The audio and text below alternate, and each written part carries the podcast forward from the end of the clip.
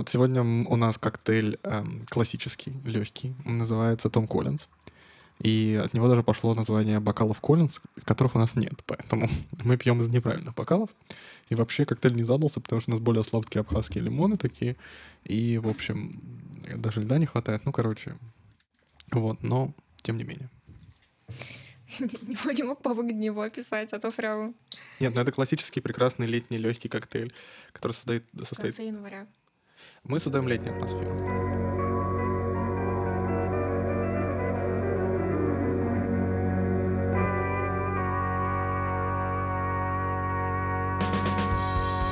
Привет, с вами Вика и Игорь. Это первый сезон подкаста «Книжный бар». Каждую неделю мы собираемся, чтобы выпить по коктейлю и обсудить прочитанные за неделю книги. Что мы сегодня будем обсуждать? Мы будем обсуждать дзен искусство стрельбы из лука. Как правильно его имя по-немецки говорить еще раз? Йоган? Йоган. Йохан? Йоган Хергель. Да, это непростое. И вторая книжка у нас сегодня а, «Семь смертей Эвелины Хардкасл» Стюарта Тёртона. Это нам э, полегче, наверное, будет. Обсуждать «Семь смертей»? Да. Ну, нет, ну, оно будет более движово, но в целом эта книжка такая более популярная. Вот. Так получилось, что мы посоветовали эти книжки друг другу, потому что э, Вика раньше читала «Семь смертей Эвелины», а я раньше читал «Дзен искусство стрельбы из лука». И мы годами упрашивали друг друга прочесть. Ну, не годами, потому что «Дзен искусство стрельбы из лука» я прочел в первый раз в прошлом году, по-моему. Причем как-то не сильно давно. Или давно, я не помню, летом, может. Но я о ней, кстати, очень давно узнал. Причем узнал как бы при каких-то, скажем так, забавных обстоятельствах. Ну, в смысле, не в рамках какого-то курса по философии. А дело в том, что я увлекаюсь фотографией. Один фотограф, которого зовут Илья Раша, он как-то посоветовал как книжку для фотографов «Дзен искусство стрельбы из лука». И как бы я, как бы получилось так, что я очень много знал, долго знал про эту книжку, но как бы добрался только в прошлом году. Вот. Ну, а тебе, соответственно, посоветовал я. Расскажи кратко, что там за книга. Ну, значит, э, вообще Хергель философ, но я так понимаю, что он э, преподаватель, и его, значит, пригласили попреподавать в Японию, и он согласился. А также он э, долгое время интересовался дзен-буддизмом, вообще какими-то восточными практиками, и он э, во многом согласился на эту работу еще с э, расчетом на то, что он может попробовать как-то больше узнать и погрузиться в все эти восточные практики. И, в общем, он решил начать изучение искусства стрельбы из лука для того, чтобы познать дзен. Вот. И, значит, э, с помощью своего друга он вышел на учителя, который согласился взять его в ученики. И в течение многих лет, здесь на самом деле я так и не поняла, сколько лет, потому что он иногда такое, прошло три года, потом ты читаешь, с того момента прошло пять лет. И, в общем, наверное, если прям пообращать и повыписывать, можно понять, сколько в итоге это все длилось, но мне кажется, что достаточно долго, может быть, до 10 лет. Вроде что-то давали. Но что-то что близкое к 10, в общем, если округлять. Там, по-моему, что-то вроде... Ну, как бы он же просто преподавал в Киото, то есть э, он же не специально приехал дзен изучать, вот как ты сказала. И, по-моему, у него там был контракт то ли 5, то ли 7 лет. То есть он, в принципе, туда приехал, такое ощущение, что то ли в конце 20-х, то ли в начале 30-х, уехал там тоже где-то в конце, к середине 30 ну, 30-х годов. Да, правда, э, может быть, это было не так, но если читать именно дзен искусство стрельбы из лука, то такое ощущение, что это эта наука, она поглотила его жизнь, потому что он очень... Ну, с другой стороны, понятно, что он не рассказывает ни о чем другом, потому что это не цель этого. Что это вообще такое? Это эссе? Как это назвать? Я даже не знаю. Здесь нет какого-то определения, что это, потому что книга вообще сборник. Ну, это как-то а... полуэссе, полу какие-то как бы ну в общем там типа, это... журнал от, от Зеня. Это даже не журнал, потому что здесь нет каких-то uh, entries, да, когда он uh, записывает какие-то вещи, он просто решил без лишних слов кратко описать очень большой опыт. И это его рассказ сжатый о самом важном, а, значит, и у него очень интересно, что он решил не описывать, например, своего мастера внешне, не давать никакого представления о нем как о живом человеке из плоти. Он никак его не описывает, намеренно и фокусируется именно на стрельбе из лука. Он упоминает, что его жена начала заниматься а, экибаной, и, значит, она еще рисовала тушью. А, и, и он причем тоже с ней ходил. Я не знаю про это, что-то я не так не... Я запомнила, что она с ним на стрельбу ходила. Да, и она с а ним... А он, по-моему, он... не ходил. Он, он просто рассказывал ее опыт в некоторой степени. Мне кажется, что он ходил вот э, на экибану, мне кажется, он точно ходил. Ну, в общем, я это не уловила, но может быть. А, и значит, эм, и в конце он еще рассказывает о искусстве фехтования на мечах.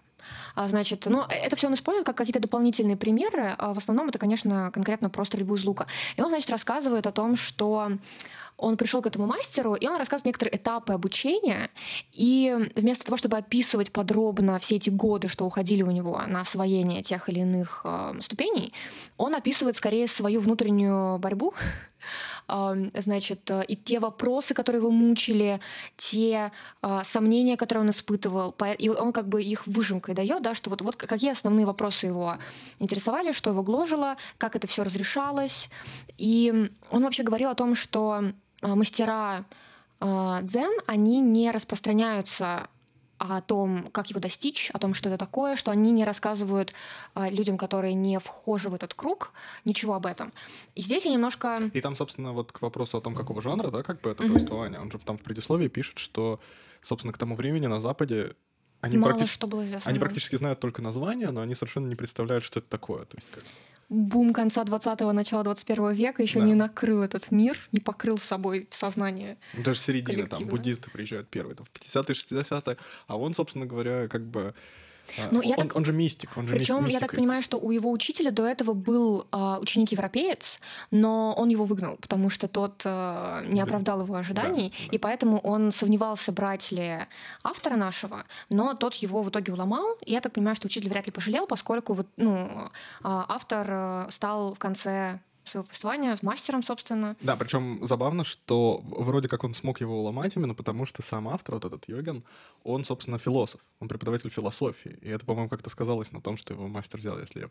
Или, или Мне я кажется, не что нет, помню. потому что э, в какой-то момент, когда очень большой затык был у автора, мастер пытался понять, как ему помочь, и потом уже друг, э, у них был, значит, общий знакомый, который а, также был переводчиком, значит, который, во-первых, наладил первичную связь между мастером и учеником, во-вторых, он помогал с переводом и с каким-то общением, как минимум на первых этапах. Не знаю, все ли время, потому что все-таки он долго был в Японии, может быть, он успел освоить достаточно язык. Я так понимаю, что некоторые немецкие слова освоил а, учитель, потому что он, например, орал на него сосредоточиться на немецком, который он это слово быстро освоил.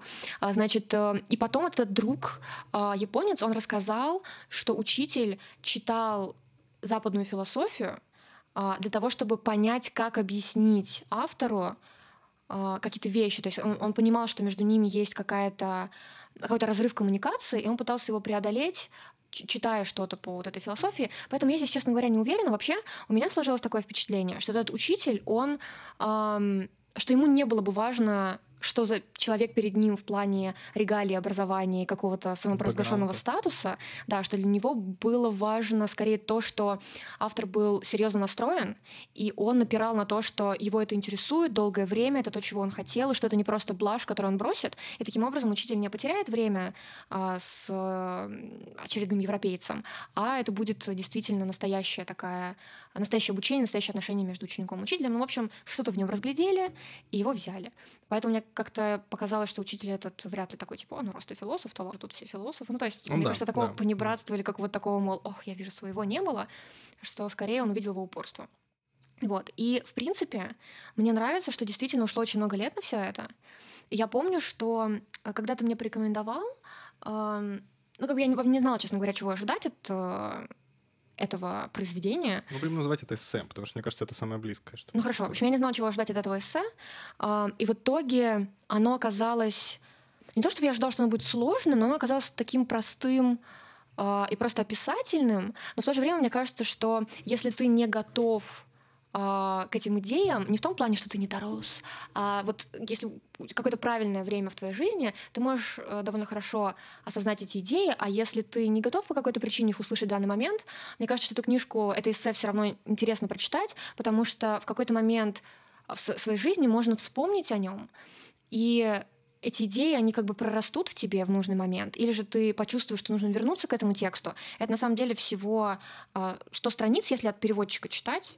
А если чистого текста, то это там 90 страниц, по-моему. Это, ладно, это еще даже предисловие. Ну, короче, это очень короткая вещь. Mm-hmm. Она читается за 2-3 часа в зависимости от того, в каком темпе ты выбираешь читать и какой mm-hmm. темп удобен, да. То есть, ну, это может... Я, например, быстро читаю, мне кажется, у меня ушло там максимум 2,5 часа в итоге с перерывами. Но есть люди, которые читают более медленно, там им нравится темп другой, да, то есть это все может варьироваться. Но это очень быстрое чтиво, короче, оно не сложное абсолютно. И даже если попро... когда ты отложишь этот текст, будет казаться, что он бесполезен, мне кажется, что это в итоге может измениться. Потому что я помню, что когда я была моложе, и даже когда я была маленькой, были вот эти карате как, как, это по-русски это было, господи, у нас название? Мода на карате. Карате Кит? Карате Кит? Ну, это да, это фильм этот известный, я только не помню с кем. Это, я помню, что в какой-то второй или третьей части играла Хиллари Свонг, по-моему, а вот мальчик, который играл в первоначальной, я не уверена, что он потом стал знаменитым, или я забыла, кто это. Ой, а там не сын Уилла Смита играл? Ой, это в новом прочтении, это, в новом, да, это, это уже, знаешь, вот наше детство. У меня это... просто недавно был в учебнике по английскому, по которому я преподаю детям текст, про Смитов, и там было про это, поэтому у меня такая а, ассоциация. А, но там был Джеки Чан, он играл наставника, и да, сын младший Смита играл мальчика Карате Кид. Значит, э, я помню, что у меня как-то это в голове смешалось тогда в коктейль, как я вот еще вспоминала где это было в Геккельбери Фине он красил э, этот забор да, да. Нет, это в Тома Сойере. В Томе Сойер, да. да, просто вот я не помню, кто из них. Но, в общем, да, Том Сойер, он красил когда забор, и вот это монотонное какое-то движение, да, которое он не совсем вот, пользу осознавал в какой-то момент. Да. И у меня это как-то вот срослось с этими идеями, которые позже стали относительно популярны, что а ты, значит, можешь э, учиться, как водить кистью, прежде чем ты приступишь. И, по-моему, в Карате Кид э, был такой момент с покраской забора. Я помню, что меня это прострельнуло с книжкой, и как-то это у меня так в комок сложилось. И, в общем, я не совсем раньше понимала вот эту идею о том, что можно учиться очень долго какому-то искусству, и что нужно вот э, учиться там тетиву натягивать годами, э, что-то такое, потом там, я не знаю, протирать меч или там как-то натачивать его сначала долгое время, или что нужно не притрагиваться к оружию долгое время, и вот твоя подготовка и обучение будет сначала без... Ну, в общем, какие-то вот эти вот длинные этапы, а, предшествующие действительно уже началу обучения, они как-то, не знаю, не то чтобы я к ним плохо относилась, но я не воспринимала их всерьез, как-то не понимала. И на самом деле а, здесь это объяснено очень здорово и очень просто. Но я бы сказала, что еще из-за того, что ты эту, это эссе прочел раньше, плюс эти идеи как-то начали в тебе прорастать раньше, эм, то получается, что я как бы была к этому больше готова, потому что ты правда... То есть в чем состоит искусство стрельбы из лука? В том, что это больше медитация, и это искусство который одновременно является не искусством. То есть я так понимаю, что... Это еще интересно, то, что это не искусство попадать в цель, да? Да, это искусство... Ты как бы становишься луком, целью, непонятно, ты попадаешь в цель или цель в тебя. То есть я так понимаю, что это такое растворение в мире, и когда твое действие важно так же, как бездействие. И вообще это все как бы похоже на медитацию, о которой сейчас все вокруг говорят, да, потому что это стало супер модно, в том числе и в Москве. И люди медитируют, многие, и люди какие-то практики вообще вокруг медитации, да, тоже начинают изучать и так далее. Единственное, что... То есть мне это все напомнило медитацию. То есть ты сначала ты учишься натягивать правильно тетиву лука, потом правильно целиться, потом ты ищешь момент, когда не ты отпускаешь стрелу. Она сама а себя отпускает. Она сама ее отпускает оно. То есть ты как бы становишься проводником чего-то, что больше тебя, но в то же время, что является тобой, чем являешься ты. И, э, в общем, это все звучит с одной стороны шарлатански, а с другой стороны, когда ты вот немножко хотя бы благодаря общему контексту, в котором ты живешь, понимаешь вот это все вот медитацию, соединение с миром, то это уже как-то легче принять, да. То есть, наверное, если бы я это прочла, не знаю, там в девятом классе, когда там я вообще ничего про это не слышала, Возможно, это было бы для меня намного более странно, а сейчас уже я немножко более подготовлена, я так хорошо... Плюс я Пелевина читала, тут как бы, знаете, еще неизвестно, кто кого подготовил. Нет, ну, на самом деле, как бы мне нравится вот эта идея, что это такое бесцельное искусство или искусство как бы просто ради как бы самого себя, потому что... Да, у самурая нет цели, только путь, это очень хорошо да. Э, как бы это вот в этой фразе можно описать да. все это эссе на самом деле. И когда ты как бы не думаешь об этом, когда ты должен забыть про себя и просто раствориться в этом моменте. Мне вообще, ну, я тебе эту мысль уже высказывал, Вик, но э, я как бы ее повторю, что иронично, что вот у нас книжный подкаст, и мне напоминает это все чтение. Еще э, вообще чтение художественной литературы как бы в современном мире. Потому что сейчас, на самом деле, нередко можно встретить как бы мысль о том, что ну, художка, она как бы умирает, художественная литература умирает. Мы, конечно, это не совсем видим по продажам, но частично видим, потому что все больше и больше популярность набирает именно нон-фикшн, и люди все больше и больше начинают читать нон-фикшена. Не только там какой-то науч-поп и всякого такого, но еще и всяких, как это называется, мотивационных литератур, да, там, mm-hmm. для личностного роста и так далее. И это очень интересно, потому что люди впрямую говорят, что вот там условно говоря, потребности в художественной литературе могут покрыты быть там сериалами, фильмами, играми, может быть. Вот. А как бы... И это интересно, потому что э, нон-фикшн, у него, понимаешь, это такое отношение отчасти к литературе, когда ты хочешь получить какую-то конкретную мысль. Вот купил ты какую-нибудь супер моднявую книжку типа э, «Магии утра».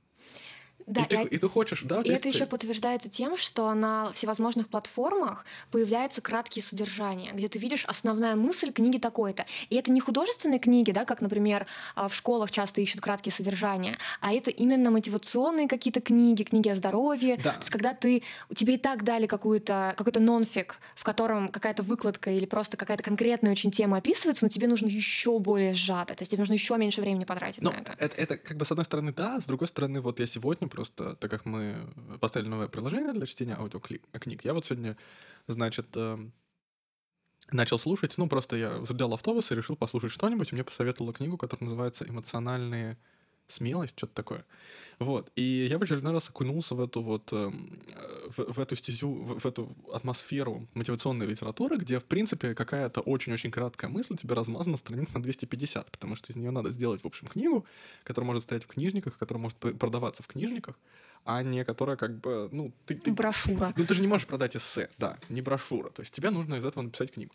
И вот там сначала как бы огромное предисловие, зачем нужна эта книга, как автор замечательно просто разработал эту методику, или как он ее использует, и сам добивается каких-то невероятных успехов, пошел, шел какую-то международную компанию, всякое такое.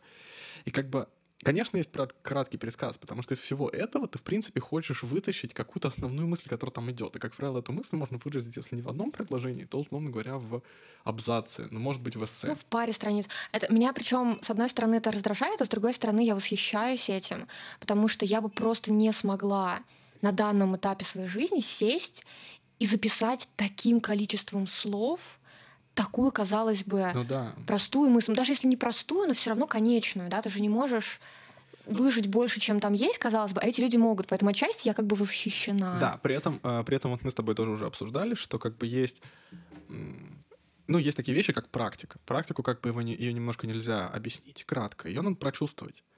Но эти книжки, они представляют собой практику, которая тебя, ну, как там, условно говоря, какая-нибудь йога или просто спорт. Можно сколько угодно читать о спорте, но его надо там в течение там нескольких месяцев пробовать, и тогда у тебя начнут расти мышцы или что-то еще будет делать, ну, да, происходить, меньше станешь задыхаться.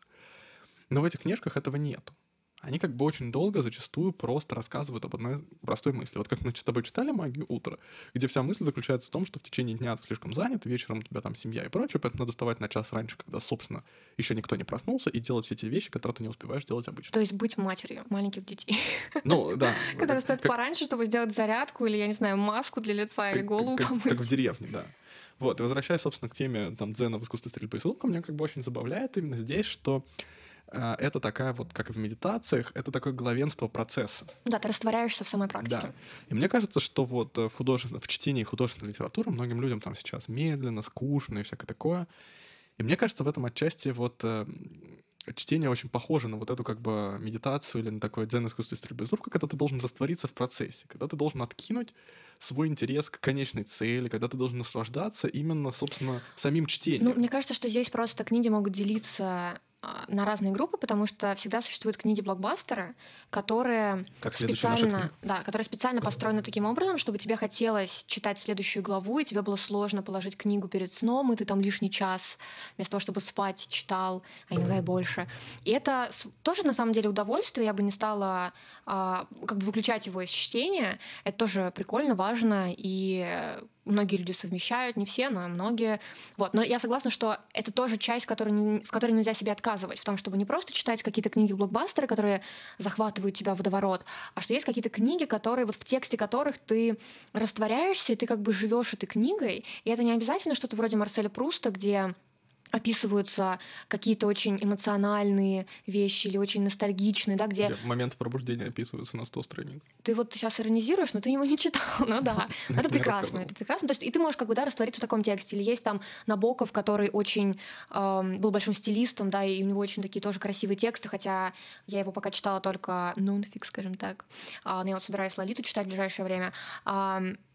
С другой стороны, есть, например, а, такие авторы, которые, казалось бы, у них именно событийные книги, да, там есть как, как какие-то действия, да, это не просто какая-то красота слога, момента а, или там осмысление а, какого-то поколения или что-то в этом роде, но они все равно так написаны, что ты растворяешься в жизни этих персонажей, и ты как бы не идешь к тому, чтобы сбросить кольцо в вулкан. А, но это как бы не исключает одно другое. Ну, да, я, я просто говорил о том, что, например, вот эта отчасти медленная литература, ты должен в нее ты как бы должен, опять же, вот очень открыть свое сознание, сознание да, как бы и погрузиться да. в нее. Да. Заменить свои мысли, там, свой голос и свой интерес к тому, чтобы узнать, что в конце, как бы вот этим вот Процессом, повествованием да. наратора, вот этим Да, вот. потому что многие думают, ну, ладно, я говорю многие, я на самом деле не знаю никаких цифр, но я встречаюсь с тем, что люди считают, что эта литература старая, то есть они, например, берут что-то из классики и говорят о том, что ну, это просто написано давно, тогда так писали. А если кто-то современный, то там либо такие книги не попадаются, либо ну, он косит под кого-то, кто писал раньше. Ну, то есть э, получается, что такое ощущение, да, что просто сейчас научились писать более развлекательно, интересно. развлекательно и интересно. Ты такой хоп-хоп-хоп, через странички летишь. И это как бы очень объяснимо, потому что ты получаешь эндорфины от того, что ты взял, например, большую книжку, ну или достаточно большую, и ты как бы ее хоп проглотил, и ты ощущаешь что ты совершил что-то, да, ты, особенно если ты читаешь физическую книгу, где ты видишь свой прогресс, и, в принципе, это все очень объяснимо, я, в принципе, к этому нормально отношусь, но да, есть вот такие книги, которые в правильном настроении хочется читать медленно, и ты получаешь да. удовольствие, и ты поэтому не стремишься ее закончить. Да. Ты как бы не живешь в будущем, когда ты ее уже закончил, все узнал, а ты внутри книги, когда ты просто перелистываешь, да. перелистываешь страницы. На самом деле, перед тем, как начать писать этот подкаст, я как-то думал, что вот в этот раз у нас какие-то очень несовместимые между собой книги. Но теперь я на самом деле вижу эту связь, и мне кажется, мы отчасти затронем ее вот в, в следующей части. Но вообще я хотел сказать, что для меня вот этот цену искусства стрельбы из лука, он, конечно, я вот когда я его прочитал, mm-hmm. и когда как бы до этого дозрел, я понял, почему тот фотограф рекомендовал эту книгу фотографам. Ну, это действительно вот эта идея, что процесс Оно превыше... фотографирует, а не ты. Оно фотографирует. Как говорил Брессон, то, чтобы сделать хорошую фотографию, ты должен как бы, как это он говорил, выстроить воедино твой глаз, объектив глаз и сердце. Да. Ну или еще то, что ты можешь, ты не побеждаешь камень, а следуешь за ним, да, и да, когда да. ты выявляешь то, что помогаешь выявиться тому, что природа заложила, и, наверное, в снимке так тоже можно так а, а, переложить эту логику, ну, что да, ты что... снимаешь что-то, что там уже есть. Ну да, потому что, например, если мы говорим там особенно про мастеров э, такой непостановочной фотографии, такой жанровой фотографии, то, ну, зачастую, конечно, естественно, ты не можешь поймать реально момент. Ну, в том смысле, что ты как бы, ты же его не выстраиваешь, ты всегда его можешь пропустить. То есть в, какой, в каком-то смысле ты скидываешь фотоаппарат, нажимаешь на, на кнопку, как бы следуя, свой, следуя своему сердцу. А, ну, Когда да, ты ну... делаешь удачный кадр, это немножко всегда следование своему сердцу, а не то, что у тебя как бы мозг не успевает, он, он не всегда может, да, смыслить, что вот э, вот тут композиция сложилась, а вот тут не сложилась. То есть ты как бы должен до определенный момент этого просто почувствовать. Это автоматически. Ты оно, ощущениями, а не... Оно фотографирует. Угу. Но у меня вообще возник другой вопрос. Я на самом деле не специалист в восточных практиках и в том, что сейчас популярно. То есть я это вижу отчасти со стороны, да, если какие-то есть э, люди, которые следуют этим практикам там из моих знакомых или просто из людей, которые ведут какие-то YouTube-каналы или еще как на каких-то площадках. Э, то есть вот, ты за этим больше следишь, возможно, ты сейчас ответишь на мой вопрос. Когда я читала это эссе, у меня возникло ощущение, что то, что я вижу в основном сейчас, несколько не соответствует вот этому, на самом деле, дзен-буддизму, э, потому что когда учитель, я называю их учитель, и ученик, они с большой буквы пишут, это часто такое прям обращение в тексте, что учитель объяснял, что ты должен преодолеть себя и свое эго, потому что как только ты начинаешь считать, а, например, стрельбу из лука искусством, это плохо, потому что ты тогда начинаешь заниматься этим для того, чтобы творить, например, что-то, или ты чувствуешь свою заслугу или свой успех, а он как раз объясняет, что ты не, если ты совершил удачный выстрел, ты не должен этому радоваться, и ты не должен огорчаться неудачному выстрелу, потому что стреляешь не ты. Цель в том, чтобы стрелял не ты. И если ты попал, это хороший выстрел, он мог поклониться, но он кланялся не стреляющему, он а кланялся оно, которое совершила выстрел.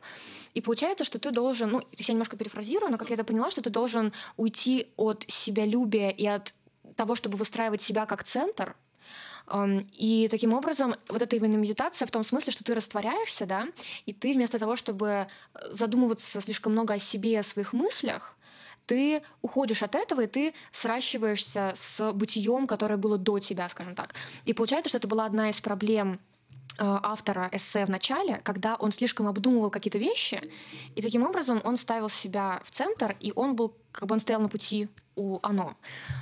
Если смотреть на какие-то практики медитации и вообще просто какие-то вот такие околовосточные вещи, связанные там с йогой или с э, какими-то еще физическими да, практиками, они как будто бы ставят я в центр, потому что ты хочешь успокоить свой разум или ты хочешь высвободить и прожить свои эмоции.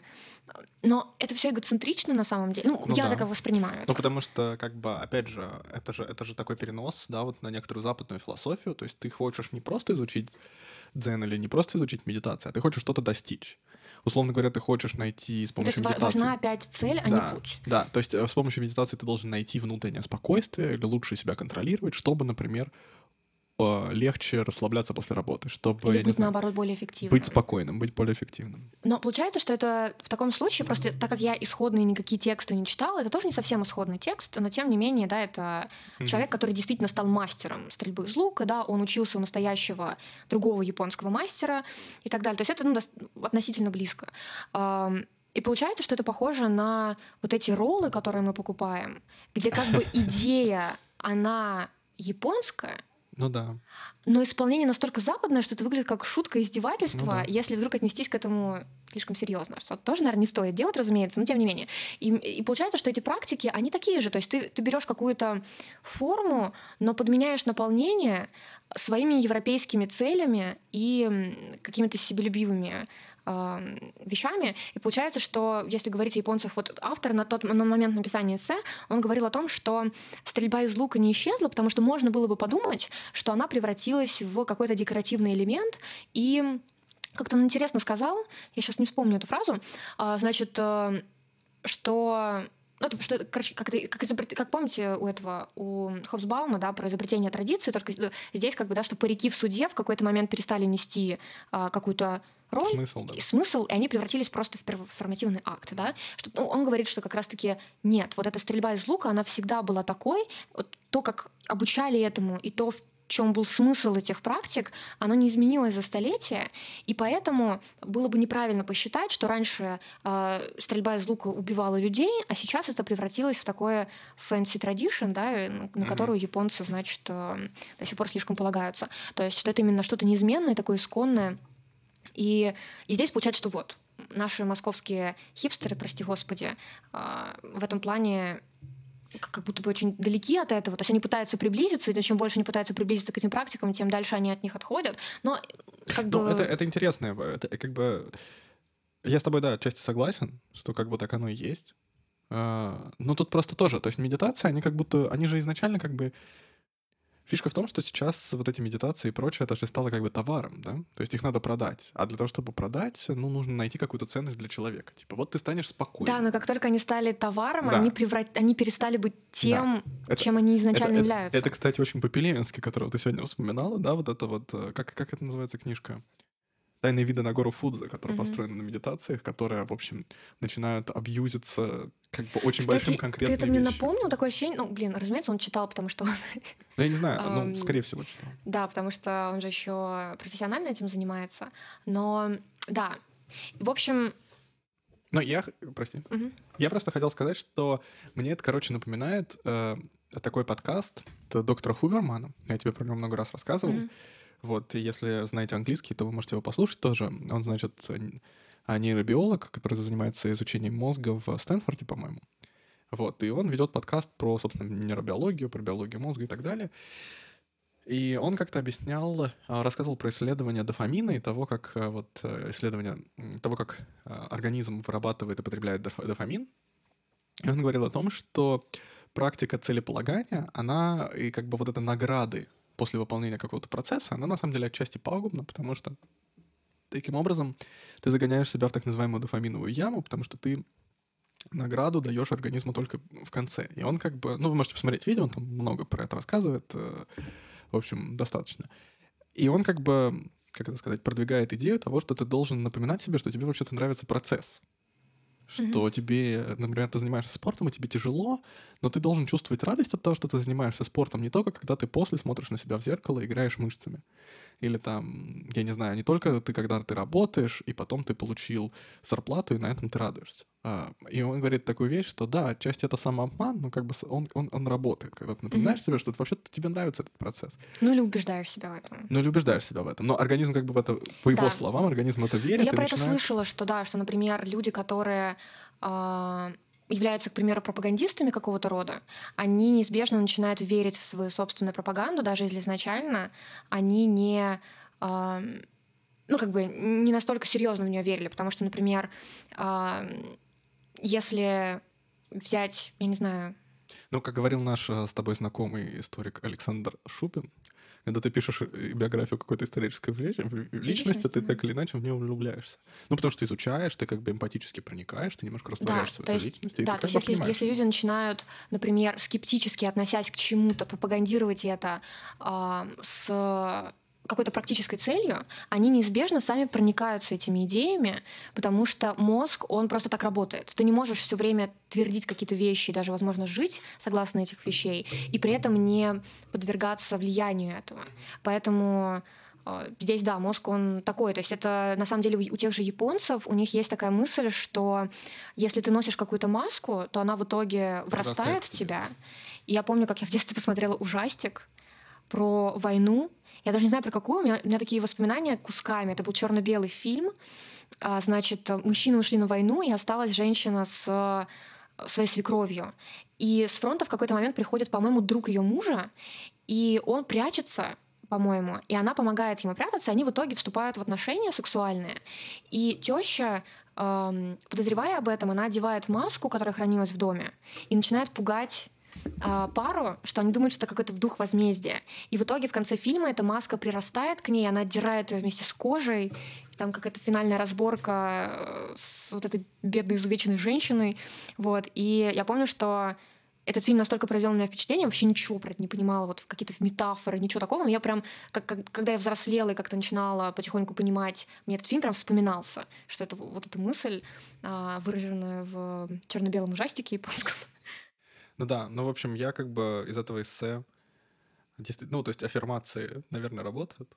Ну вот. Вообще, как бы, вот эта восточная философия, я со временем понимаю ее привлекательность. Да, мне нравится идея освобождения от себя, потому что вот этой там нет такой идеи, на что ты, ты можешь быть своим главным учителем, когда ты выставляешь себе какие-то рамки, когда ты придумываешь какие-то интерпретации мира, которые не обязательно а, должны быть таковыми. И что вот это освобождение от себя, оно несет просто какое-то снятие груза, когда ты растворяешься, и поэтому мне как-то тоже показалось, что это очень интересно. И казалось бы, там тоже не заложены никакие практики, которые ты сам можешь применять, потому что у меня нет лука, чтобы я начала из него стрелять. Ну, как он говорит, цель это может быть во всем. Да, да. да. То есть в этом, ну, но имеется в виду, что, как ты сказал, что есть книжки, которые дают тебе теорию, не дают тебе практику, и ты, ну, как бы процесс не начинаешь, как со спортом, когда ты просто зарядочку делаешь утром. Здесь как бы тоже такого нет, но да. То есть теоретически ты можешь э, пытаться с помощью этих идей, плюс там, да, Хубермана, э, искать растворение в процессе. И таким образом искать некоторое освобождение. И, от... и наслаждение, собственно, в этом процессе. Да. Главное не цель, у самурая нет цели только. Да. Это как мы с тобой обсуждали, что эта фраза, она казалась бы очень избитой, многие ее кучу раз слышали, но чем чаще ты ее слышишь, пока взрослеешь и узнаешь что-то новое, тем глубже она начинает казаться. Да, неожиданно. Ну что, переходим к следующему.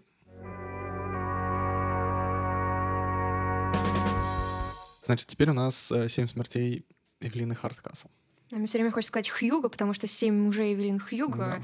затмили мне разум. Вообще, э, про эту книжку немножко сложно говорить, потому что э, тут ее вообще хорошо бы читать, ничего о ней не знаю. Ты мне когда-то про нее рассказывал, но я многое забыл, поэтому у меня чтение получилось, ну вот, практически идеальным, потому что я, можно сказать, ничего не помнил. Вот, но эм, все равно надо что-то рассказать. Поэтому я расскажу немножко, что вообще э, делается, ну, как бы, что обычно пишут в аннотации. И мы с тобой это как бы в целом обсудим, а потом мы запишем еще спойлерную часть со спойлерами, чтобы обсудить конец и всякое такое. И я сейчас думаю, что мы выпустим это бонусным эпизодом, ну или просто мы поставим какой-то маркер-спойлер, чтобы те люди, которые хотят ее прочесть, они могли прочесть ее со свежими, так сказать, воспоминаниями, ну, со, со свежими впечатлениями, потому что первое, что я хочу сказать, что эта книжка, э, это на самом деле триллер, как бы ты сказала, вот э, какой жанр у этой книги? Наверное, триллером я бы не назвала, это похоже на э, детектив, но при этом э, на Западе это часто называют sci-fi, потому что для них sci-fi это для меня это больше связано как-то с техникой, космосом, будущим, а у них это все, что не является магией, но является какого-то другого рода с необычными событиями. Я понимаю, но для меня это триллер, потому что вот э, в нашем не, вышедшем эпизоде мы говорили про книжку кинематографичную, ну, как бы обсуждали, которая как называлась? А... А, воображаемый друг. Воображаемый друг, да. да. Вот, там ее написал человек, который очень много работал в кино. Но мне кажется, что вот эта книжка, она супер кинематографичная, и я даже прочитал, как бы, что Netflix в конце 2020 года ее купил, но в итоге в начале этого года он почему-то отменил этот сериал.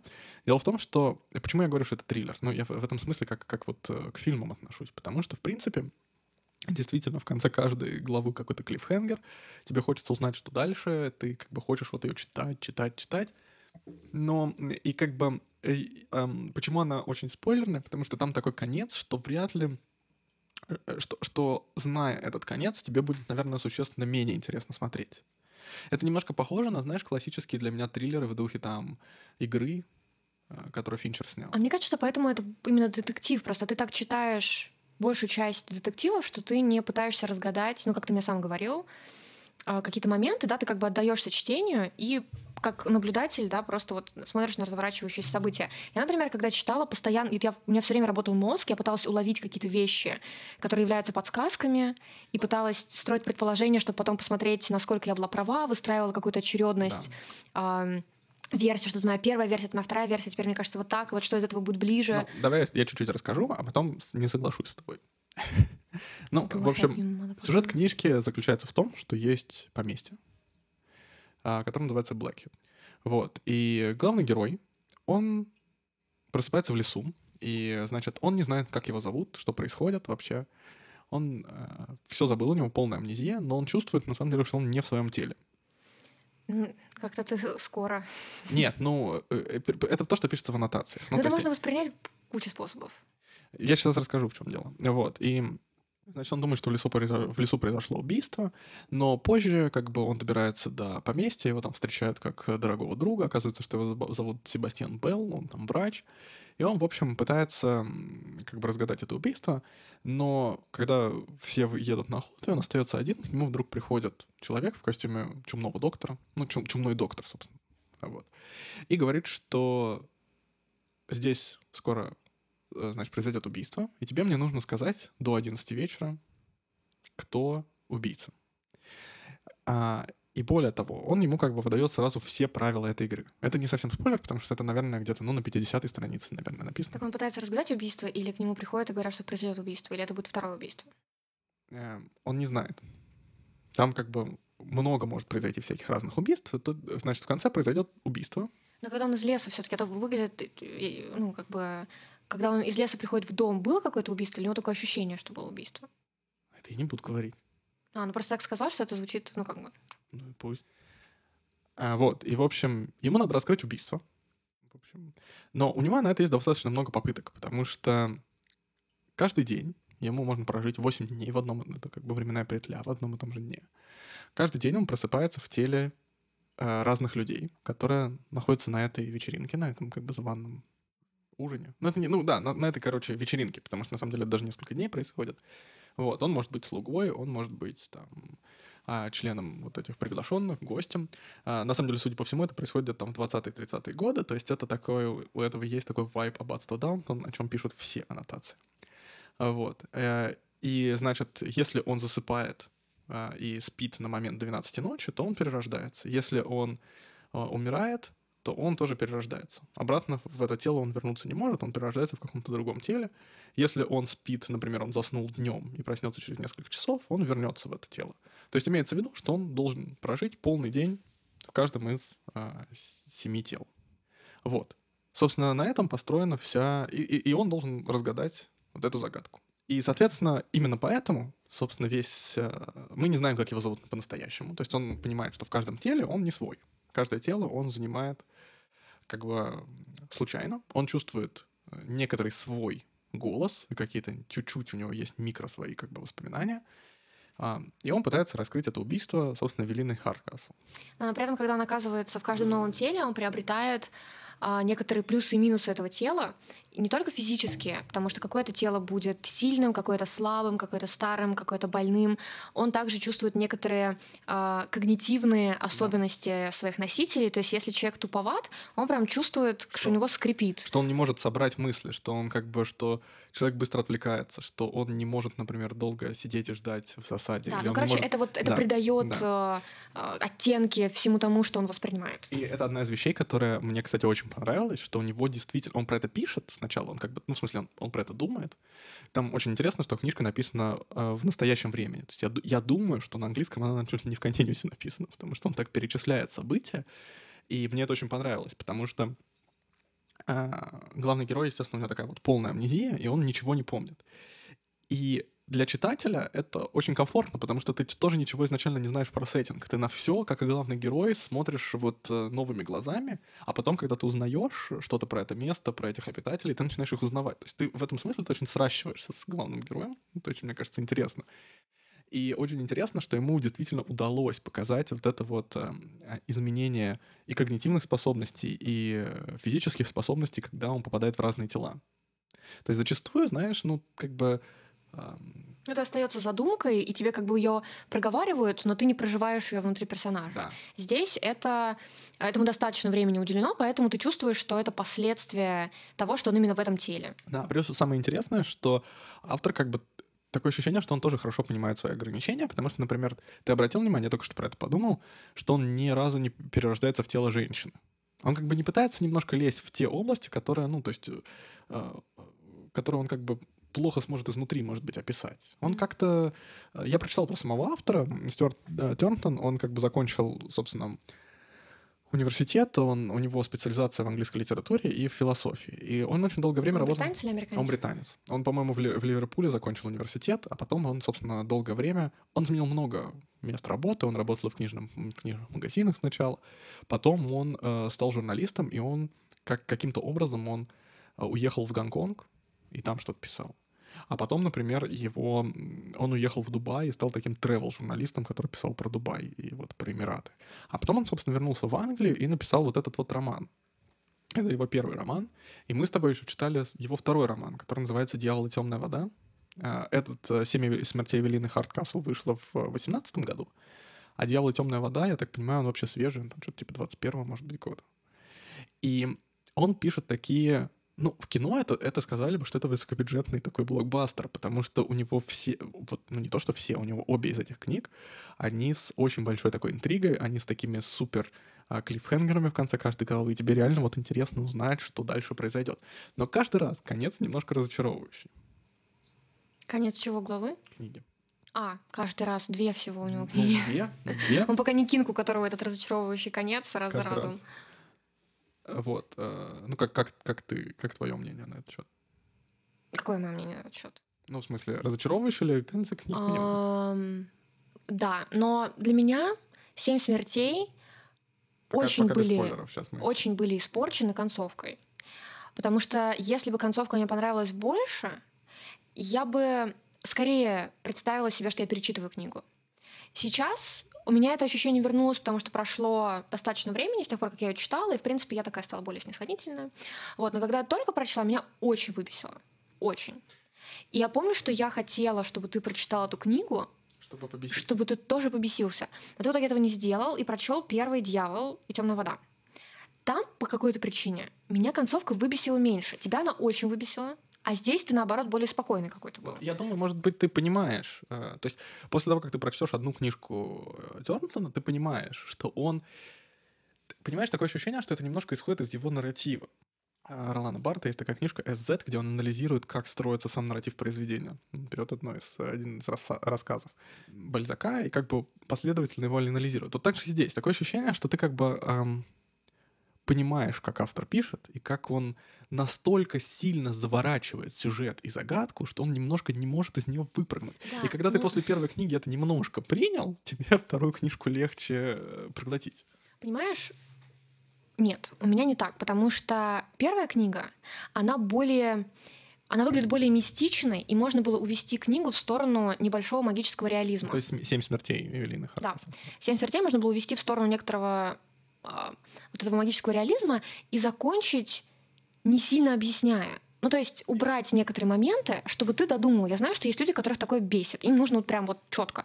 Мне в данном случае четкость помешала, потому что она вышла дебильненькой. Я с тобой согласен, давай мы обсудим это более конкретно, там, через 10 минут, ну, когда мы дойдем до спойлерной части. Мгм. Сейчас я просто, потому что мы будем обсуждать концовку, и мне просто прям хочется тоже тебе кое-что сказать по этому поводу. Ну, э, мне кажется, это уже говорить абстрактно не, не очень хорошо. Вот, я могу сказать, что мне на самом деле книжка в целом очень понравилась. Но она немножко одноразовая, поэтому. Но вот если хочется блокбастера, ее прям стоит почитать, потому что оторваться в какой-то момент и правда нельзя. По-моему, ты также ее читала, прям за поем. Да, и при этом это не ощущается. Иногда ты читаешь блокбастер, и ты чувствуешь, что он дешевенький, ну, условно говоря, Мгм. но ты как бы от этого и удовольствие получаешь, да, что такая немножко Да. дешево, но ты такой, ух, больше этого. А здесь как бы это даже не настолько дешево, это написано на самом деле как неплохой вот этот детектив странноватый. И мне кажется, что когда проходит какое-то количество времени, и книга начала стираться у тебя из памяти, в принципе, ты можешь к ней вернуться, если ты хочешь что-то проверенное, вот ты прям вот такой, вот вроде было прикольно, атмосфера была классная, прошло уже там 3-4 года, можно перечитать. И мне кажется, будет здорово. Да, и мне кажется, что тут как бы очень интересно, да, что это реально временная петля. Сейчас это очень популярно, кстати, в играх компьютерных. Это и в Концепт. книгах стало очень популярно. За последние там было. 5 лет вышло достаточно много И здесь книг. таких. действительно интересно, что это э, как бы детектив, который крутится а, в одном и том же месте, и ты можешь взглянуть на одну и ту же сцену много раз. Да. Меня впечатлило, что до... Я думаю, что здесь стоит сказать, что этот особняк, он находится не просто в каком-то городе или рядом с деревней, он достаточно изолирован. Глуши, да, он И люди не могут просто взять и уйти оттуда дос- ну, как легко. То есть они прям добирались туда, и поэтому это пространство, в котором люди в некотором смысле заперты, и получается единство места И времени. и времени. Но там еще на самом деле дело в том, что они и так и так не смогли бы оттуда уйти, если ты помнишь, потому что Но ты до какого-то Да. момента это не совсем понимаешь. Изначально, как бы ты, Ну, когда принципе- ты знаешь меньше, ты- это все равно ощущается как изолированное место да, с да. Определенным набором людей, который будет неизменен. Ну, в любом случае, да, уйти ты оттуда не можешь. И там как бы еще... Это просто быстро выясняется, потому что он, герой это быстро пробует. Ну, ему, собственно, чумной доктор об этом говорит, это даже не совсем спойлер. Вот, но э, я немножко как раз не соглашусь, что это такой классический детектив, хотя вот сегодня я там, опять же, читал разные аннотации, чтобы понять, как, что можно говорить, что нельзя. И там говорят, что это такой классический детектив в стиле а, Агата Кристи, где тебе дают ключи, да, как бы к разгадке последовательно. Ну, мне так не кажется. Мы можем это, опять же, в спойлерной части обсудить, Да, но мне кажется, в- что тебе вообще довольно, как бы... В итоге есть какие-то моменты, которые настолько невозможно представить, что вот этот детектив не подходит под классическое определение. Абсолютно. И, наверное, когда ты будешь перечитывать, особенно если все-таки не прошло так много времени, что ты там большую часть забыл, ты, наверное, будешь видеть какие-то вещи, типа, «М, вот это, вот это, смотрите-ка. Но даже если ты их видишь, и вот ты прям супер умный читатель, который привык к таким книгам, и ты щелкаешь их, это как кроссворды для тебя, это прям, ух, ты там разбираешь все эти моменты очень здорово, ты все равно не дойдешь до концовки. Да. И в этом читерство, которое не позволяет назвать это чистым детективом в прямом смысле Вот это, мне слова. кажется, это отчасти скорее триллер. А еще забавно, что тебе изначально ты понимаешь, кто будет умирать. Ну, даже книжка называется «Семь смертей Эвелины Хардкасл». И как бы ты довольно быстро встречаешь эту- этого персонажа, но иронично, что ее смерть ты не видишь страниц 150. Тебе они рассказывают, ну, потому что это Мгм. э, временная петля. При этом, конечно, про то, что это временная петля, знаешь только, знает только главный герой, еще как бы там э, некоторые персонажи. Вот. И, но ты как бы сам не наблюдаешь вот это вот, собственно, смерть Хардкасл. То есть э, забавно, что автор, он в этом смысле сразу начинает с клиффхенгера. Он тебе как бы на- в названии дает. Ну, то есть ты, ты не понимаешь, Да. что происходит а, на вершине этого вечера. То есть вот то, что становится вершиной всего этого, к чему идет все действие, ты не понимаешь, что это Да. очень долгое время. И- Как, как это выглядит вообще. А потом ты, собственно, наоборот, тебе как бы это все показывают, и книжка при этом... а, и тебе вроде все показывают, и ты думаешь, ну хорошо, типа, он уже познакомился примерно со всеми персонажами, он уже побывал в нескольких ипостасях. Наверное, он скоро это раскроет, ну потому что как бы можешь понаблюдать за всем этим. А книжка там еще даже до середины не дошла. Да, и я ты помню, наоборот я помню, ты мне думаешь, да. показывал, где ты, и ты такой говоришь, а что там дальше? Но я, в принципе, помнила, что мне было интересно всю книгу, Поэтому, Мне тоже, мне да, тоже. то есть, то есть нет, то есть ты с одной стороны думаешь, блин, а что там еще произойти-то может? Но в итоге это не, не перерождается в негативное ощущение, когда тебе кажется, что нужно было отредактировать книгу и сократить во многих местах. Нет, у тебя эта мысль возникает, но все настолько интересно и темп не спадает, и поэтому, в общем, Да. ты достаточно доволен следующей там страницы, да, и нет никакого никакой усталости, чего-то такого. Да, мне кажется, что единственное, что именно к нему важно относиться не как к детективу. Потому что есть люди, которые любят классические детективы, но здесь, мне кажется, что ты не сможешь его раскрыть сам. Слишком много неизвестных деталей. Да, отчасти, Каждая возможно, новая ипостась тебе дает те детали, которые ты не мог видеть в предыдущих ипостасях. Да, Поэтому и еще как бы- концовка, она меняет немножко твое восприятие отчасти даже жанра книги, и, может быть, поэтому она меня немножко выбесила сильнее, чем тебя, потому что я почувствовала себя слегка обманутой, потому что я настолько не могла бы вообще ни на каком этапе предположить чего-то такого, Да. Что это как будто бы аж расстраивает. Но опять, это может быть очень индивидуальная или не сильно распространенная реакция на такую конц- концовку. И Но даже с ее да. учетом, даже с ее учетом, книга того стоит. То есть не было такого, что мне хотелось ее сжечь, забыть, вернуть деньги, вернуть время. Нет, это было все круто, приятно, просто сама концовка, ты такой, что? Но я хотел сказать, что я как раз э, после нашего разговора я придумал, как связать дзен искусство стрельбы из лука и эту книжку, потому что вот она как раз не про медитацию. Она вот э, из-за того, что это такой триллер, тебе хочется узнать эту концовку, и ты на самом деле... Нет, ты наслаждаешься самим повествованием, потому что, во-первых, мне очень понравился, как я уже сказал, вот этот ракурс, что ты все видишь из глаз э, главного героя, который как бы в этом месте условно впервые. И для него все ново, потому что у него абсолютная амнезия, и для тебя тоже. Он никого не знает. Он не знает абсолютно никак Ну, это, это как место. персонаж игры в некотором смысле, Да. за которым ты следуешь, и у него нет какой-то предыстории Да. И и каких-то искажений, и ты просто реально, ты вот как бы за него бегаешь по Да. дому. И вот про это я тоже хотел поговорить, потому что, ну, я тебе уже немножко спойлерил свои мысли, как бы. Все, эти, все эту книгу сра- сравнивают с такими повествованиями о временной петле, как там «День сурка», или, например, там «Аббатство Даунтон», потому что вот, во- вот общее настроение вот этого поместья, слуг, там, господ, вот оно есть. Но мне кажется, я практически готов это доказать, что он опирается на компьютерные игры во многом. Потому что мне он очень напоминает игру, которая называется Мор Утопия, которая вышла где-то в начале 2000-х в России, а потом стала культовой как в России, так и на Западе. А ну, ты немножко знаешь, в, в общем, про эту игру? Я смотрела видео а, многочасовое по этой игре, которое ты заставил меня посмотреть Который- вместе с моим братом. Которая Eight Bomber Guy, да. А, если знаете английский, посмотрите, тоже хорошее видео. А, она называется Pathologic, по-моему, в, в- на английском языке в переводе. Но просто я почему говорю, что она похожа? Потому что в игре Utopia у тебя есть очень похожий а, именно даже не сеттинг, а вайб. Например, там, что интересно, что ты можешь играть за трех персонажей, которые находятся в небольшом городке, в непонятной местности. А, Один из них бакалавр медицины, который туда приехал по приглашению, потому что он изучает старение и пытается найти как-то какое-то лекарство от бессмертия. Второй из них, Лекарство от бессмертия. ой, в смысле, ну, для бессмертия. Второй из них Гаруспик, то есть такой типа местный врач, который вот эм, также является там предсказателем и прочее. А третий из них такая девочка Клара, которая, в общем-то, как будто обладает паранормальными способностями. Вот. И, во-первых, ты можешь играть за одного из этих персонажей, и кого бы ты ни выбрал, бакалавра, Гаруспика или вот Клару, два других персонажей, они как бы будут двигаться по этому городу и тоже каким-то образом взаимодействовать с людьми. Причем, а, значит, в этом городе начинается эпидемия, и ты за 12 дней эпидемии а, должен выяснить, что это такое, откуда она появилась, ну и спасти каких-то ключевых людей в этом городе. И ты можешь общаться с самыми разными персонажами, которые Типичная Россия, не спасти всех ключевых фигур в городе. Да, потому что они как бы могут спасти и других. Вот. Значит, и интересно, что каждому из персонажей у них как бы есть характер, и э, разные люди по-разному относятся к вот этим персонажам. За бакалавра ты как бы в результате видишь одну часть игры, за Гаруспика другую, за Клару третью. И каждый раз концовки, они как бы разные. И здесь вот, вот эта смерть, смер- «Семь смертей Велины Харкасл» это очень наследует, потому что как бы каждый раз этот персонаж, переселяясь в другое тело, он видит, как по-разному к нему относятся те или иные люди, он зачастую видит совершенно другую часть жизни этого особняка, которую он в первый раз не видел. Он знакомится с совершенно другими людьми, а те люди, которые ему были дороги в предыдущей ипостаси, они к нему, например, может, очень, могут очень плохо относиться. Это как бы раз. Во-вторых, что, чем и очень интересен Мор, что это такая как бы тоже непонятная притча эссе, где постоянно ломают четвертую стену и обращаются не к персонажу, а к игроку. Там есть два таких персонажа. Один из них, на удивление, чумной доктор. Но он на самом деле не чумной доктор, он такой в театральном костюме такой птицы. Но видно, что он наследует вот этот вот костюм чумного доктора, то есть у него как бы нет шляпы, но вот он такой птица. А второй — это мим. Он такой весь в черном, у него белая маска. И когда они говорят с персонажем, на самом деле они всегда говорят с игроком.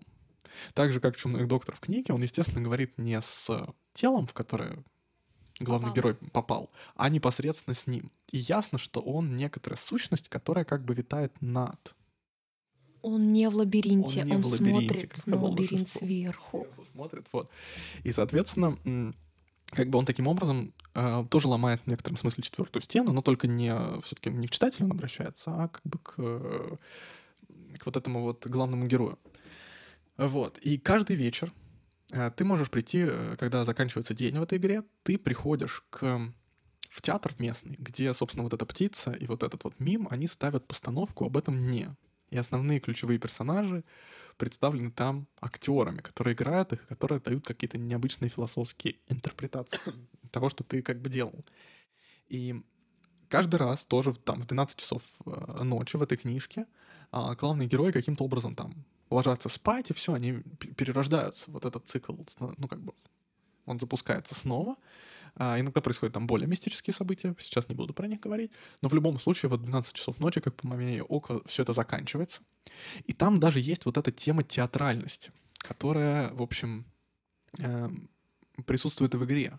Потому что главный герой и, собственно, вот, это вот, вот этот чумной доктор, они постоянно говорят, что персонажи, они как бы, ну, из-за того, что из-за того, что ты следуешь э, день за днем и смотришь, как они день за днем живут одну и ту же жизнь, ты можешь вмешиваться в, в процессы. Но сначала ты смотришь как бы за одним и тем же, скажем так.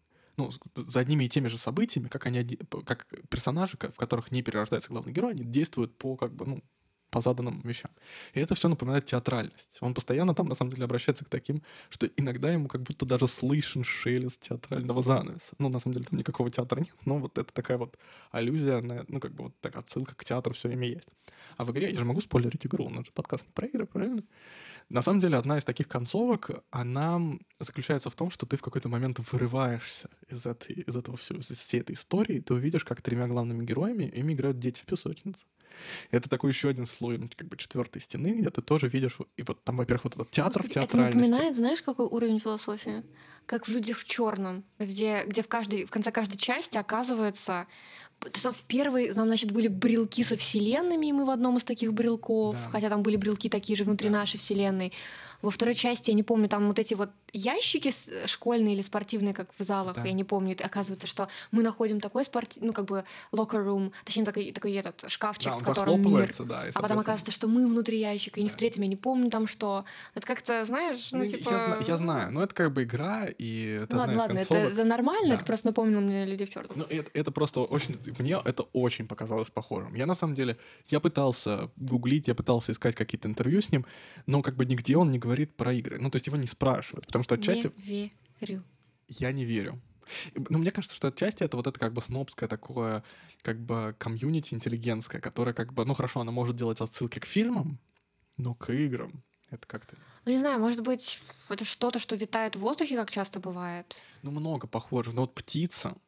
Птица и чумной доктор театральность, вот эти вот персонажи, которые перемещаются, которых несколько, ну, игре все они не перемещаются, ты просто можешь проиграть три варианта. Это не обязательная сторона игры же. Э, нет, в том смысле, что когда, например, ты вот ты выбрал, ты играешь за бакалавра. Это не значит, что Газруспика в этой игре нет. Он есть, нет, он, я он понимаю, сам по но, себе но там же нет такого, что ты в течение 11 дней Мора можешь побывать во всех трех персонажах и с разных нет, сторон собрать информацию. Но, но чтобы полностью понять игру, то есть когда ты проходишь одним путем, ты узнаешь, что ты, ты не видишь весь финал. То есть, а есть какой-то один общий финал после того, как ты всех трех проходил? Он в голове у игрока. То есть ты реально должен три раза игру пройти, чтобы тебе стали видны все аспекты этой истории. Более того, например, ты, ну, традиционное начало, это именно за бакалавра, и ты когда за него играешь, ты во многие места вообще даже не можешь попасть. Бакалавр чужак в этом городе, его туда просто не пускают. Mm-hmm. И, соответственно, на протяжении вот этой игры ты просто их не увидишь, ты не узнаешь, что они тебе могут рассказать. Это большие локации. Не, ну ладно, в принципе, я не то чтобы не верю в твои наблюдения, поскольку ты вроде не тупой и играл э, в игру и книжку читал. Вот, но на- наверное, просто в принципе это вот эта книжка, она очень вписывается в тренд, а, потому что очень много книг повыходило про про людей, которые переживают жизнь заново и заново, просто чаще всего это твоя собственная жизнь все-таки. А здесь необычность, что ты проживаешь жизнь Да. разных людей. То есть в этом смысле это может быть ему понравился стало такой немного ход. Нет, ему понравился такой ход, что ты как бы живешь много жизней, но добавил туда а, опыт этой игры, да, превратив это в... Блин, хотя... А не было такой игры, где ты тоже занес... Вот что-то, что-то в этом есть знакомое. Сейчас, когда прошло время между моим чтением и обсуждением, такое ощущение, что еще что-то очень похожее встречала. Может быть, но я просто... Мне кажется, что здесь... Понимаешь, я бы сказал, что в море, ну вот ты видела там видео этому посвященное, мне кажется, что еще общий... Общая атмосфера подходит как будто. Такая она немножко мрачная, такая вот она немножко Ну, она намного более театральненькая. Ну, понятно, конечно, потому что это про эпидемию. Но... Ну ладно, на самом деле... Ну, короче, дядька поиграл в игру, почитал книгу и потом соединил это все ну, воедино. мне понравилось. Ну, то есть... Нет, он, он хорошо это сделал. Там Он есть хорошо смешные моменты, там есть прикольные моменты, умные какие-то моменты. А, И как игровая какая-то книга, это как есть игровое кино, да, Да. это как такая игровая книга, которая, а, ну, без базара тебе будет интересно. Поэтому... Да, и мне очень понравилось. Там есть какие-то и смешные действительно выражения, и там все цитаты, которые все пишут в комментариях. Недостаток информации заставляет действовать вслепую, избыток информации ослепляет. Ну, это как бы и пафосно, ну, kinda true. Но на самом деле там есть прям смешные моменты, там есть э, ну, такие очень напряженные моменты. Вообще, как бы очень интересно. Я на самом деле эту книжку рекомендую не как какую-то там вот прям подумать, а такую книжку действительно блокбастер. Мне кажется, один раз ее прочитать прям определенно Да, стоит, причем прям хороший, очень, да, хороший, такой хорошо написанный, да. Причем «Дьявол и темная вода» тоже хорошая. А сейчас я прочитал, что он подписал контракт с одним издательством. Ну, еще два, без... ну, таких вот, как-то они это назвали, ну, в духе триллера таких, остросюжетных, да, романа. А, остросюжетных романов загадки, что-то такое. Так что я на самом деле буду ждать, потому что мне понравилось. Ну, в смысле, прям серьезно, мне кажется, круто. Да, они прикольные. Вот. Ну ладно, давай тогда переходить к Можно еще части. сказать, а, ты оставил бы эту книгу у себя в библиотеке, чтобы вернуться к ней? Хороший вопрос. Ну, тогда смотри, у нас конечные полки. То есть, когда мы покупаем что-то, приходится изощряться или думать, что можно отдать в библиотеку. Это хороший вопрос. Мне, с одной стороны, очень понравилось. Пока что у меня такое ощущение, что зная ответ, и сам ответ ты вряд ли забудешь, ее, наверное, не так уж и интересно перечитывать. С другой стороны, я могу представить, что ты, подзабыв деталь, ты как бы можешь погрузиться в эту историю снова. Наверное, такой же интересной она никогда не будет, потому что ты все-таки знаешь ответ. Но Мгм. тем не менее. Да, но ее можно дать кому-то почитать. Или вот э, есть такое, как ты думаешь, вот есть какие-то советские, например, книги или какие-то детские, ты думаешь, блин, что их отдавать, можно дать там детям, племянникам почитать. Вот это, в принципе, нормально. Под- Подростку дать, мне кажется, будет прям круто. Нет, это, это вообще классно. То есть вот именно книжка как э, книга для отдыха, для такого вот. Я на самом деле ее... Я начал ее читать в середине недели, и так просто получилось, что у нас было как-то мало времени, и я ее... Я прочитал за там несколько дней, всего 150 страниц, но просто не было времени читать. И потом я лихо, на самом деле, прочел э, где-то сколько там, ну, всю оставшуюся книгу, страниц, наверное, 400, фактически за один день. Я там ее чередовал немножко с аудиокнигой, но тем не менее. И мне было очень кайфово. Да, на самом деле, и вот э, я уже какое-то время прошло, как я читала, точнее, слушала аудиокнигу «Дьявол и темная вода», его же авторство. Они еще очень красивые, и потому что издает Азбука. Азбука — это просто потрясающе, у них невероятно красивые издания.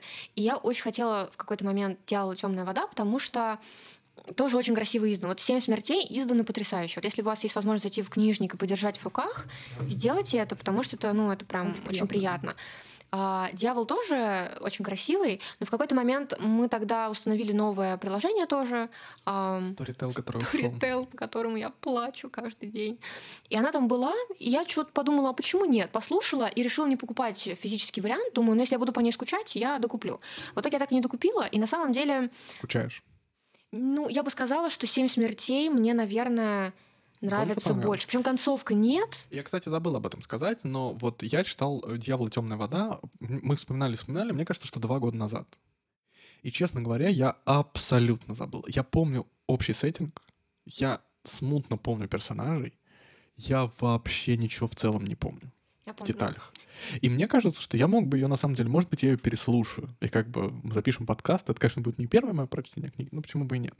Просто, может быть, когда я начну читать, может быть, я быстро вспомню все эти детали, не знаю. Но сейчас у меня там немножко, на самом деле, э, просто вот все замылилось. Может быть, это тоже а- а- из-за легкости повествования, из-за как бы вот такой Теоретически это может быть еще из того, что слушаешь в аудио, потому что, на мой все-таки вкус, погружение больше, когда ты читаешь физическую книгу. Но может, это мои особенности восприятия. Ну, в аудио иногда Ну, отвлекаешься. Да, но я, я помню сюжет, но на самом деле, если у вас есть место на полках, можно купить. Это красиво. Может, в библиотеке взять?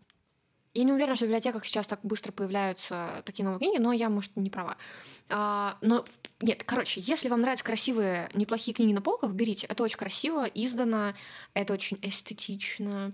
Это можно взять, почитать через пару лет еще раз. Это можно дать кому-то из членов семьи, из друзей. Это прям будет здорово. И они потрясающе красивые. Можно покупать, я считаю. Согласен. И вообще вот один раз э, точно прочесть с огромным интересом и, собственно, дать друзьям, родным и так далее. Ну что, к концовке, К концовке. к спойлерной части, которая Мгм. будет отдельным выпуском.